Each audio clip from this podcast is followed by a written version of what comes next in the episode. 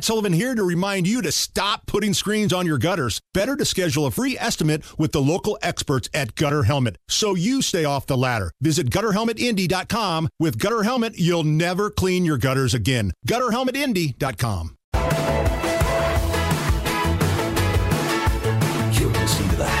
Nigel Show. Gotta love what uh, Governor Abbott in Texas is doing, basically giving the big middle finger to Joe Biden and continuing to install the razor wire. Uh, and even declared an invasion at the border to justify his actions. Hammer, you remember the Supreme Court inexplicably ruled five to four. The conservative Supreme Court that we need to pack the Supreme Court. It's oh, it's overly conservative. They ruled five to four that the U.S. Border Patrol was allowed to remove razor wire uh, that Texas placed on the border with Mexico to deter illegal immigration. So, in other words, Biden's allowed to remove that razor wire while Governor Abbott says, F me, F you, I'm putting in more razor wire. Come down, here and remove it then. Try it. And that's basically what's happening. And what's refreshing to see is that there are other Republican states who are rallying to the defense of Texas. It's almost like the red states are taking it upon themselves to try to help the state of Texas because the government is giving them not one, but two middle fingers.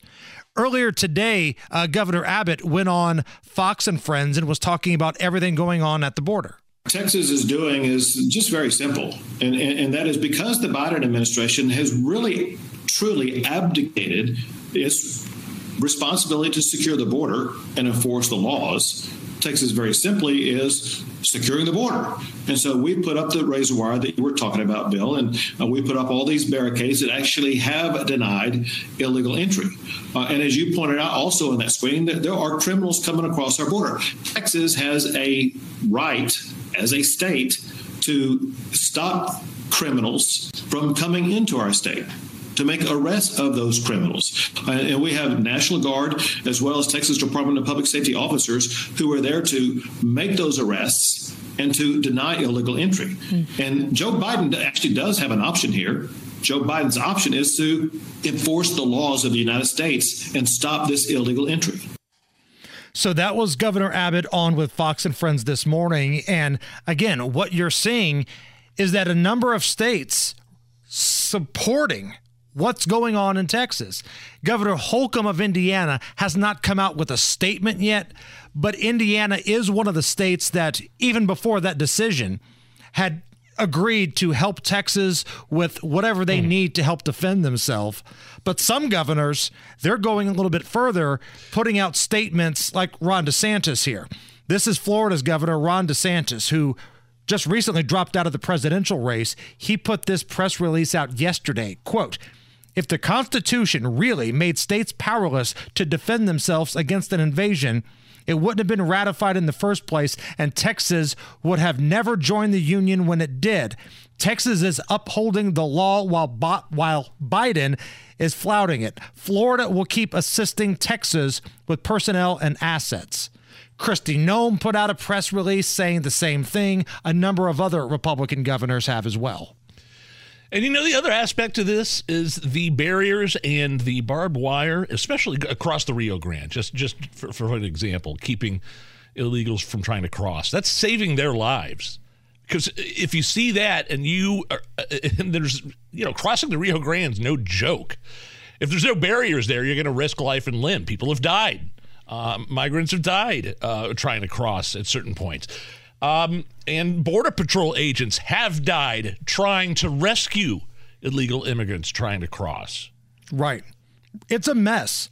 It's not pretty, and Texas absolutely should have the right to defend themselves. It's really funny. While you see um, governors of Republican states, they have Governor Abbott's back. You have uh, blue sits, blue cities, sanctuary cities, where they are complaining about the migrants being bussed into the into their cities, but they're actually blaming Governor Abbott.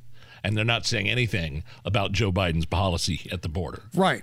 They're it's, upset it's, they're going to their sanctuary city, which we can't stress that enough, but they have no problem with them crossing over illegally to begin with.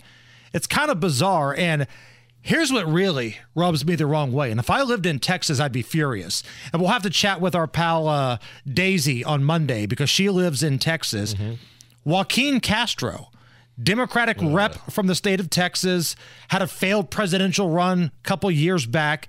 He's calling on Joe Biden to come down and assert federal control over the Texas National Guard because he wants all the barriers cut down.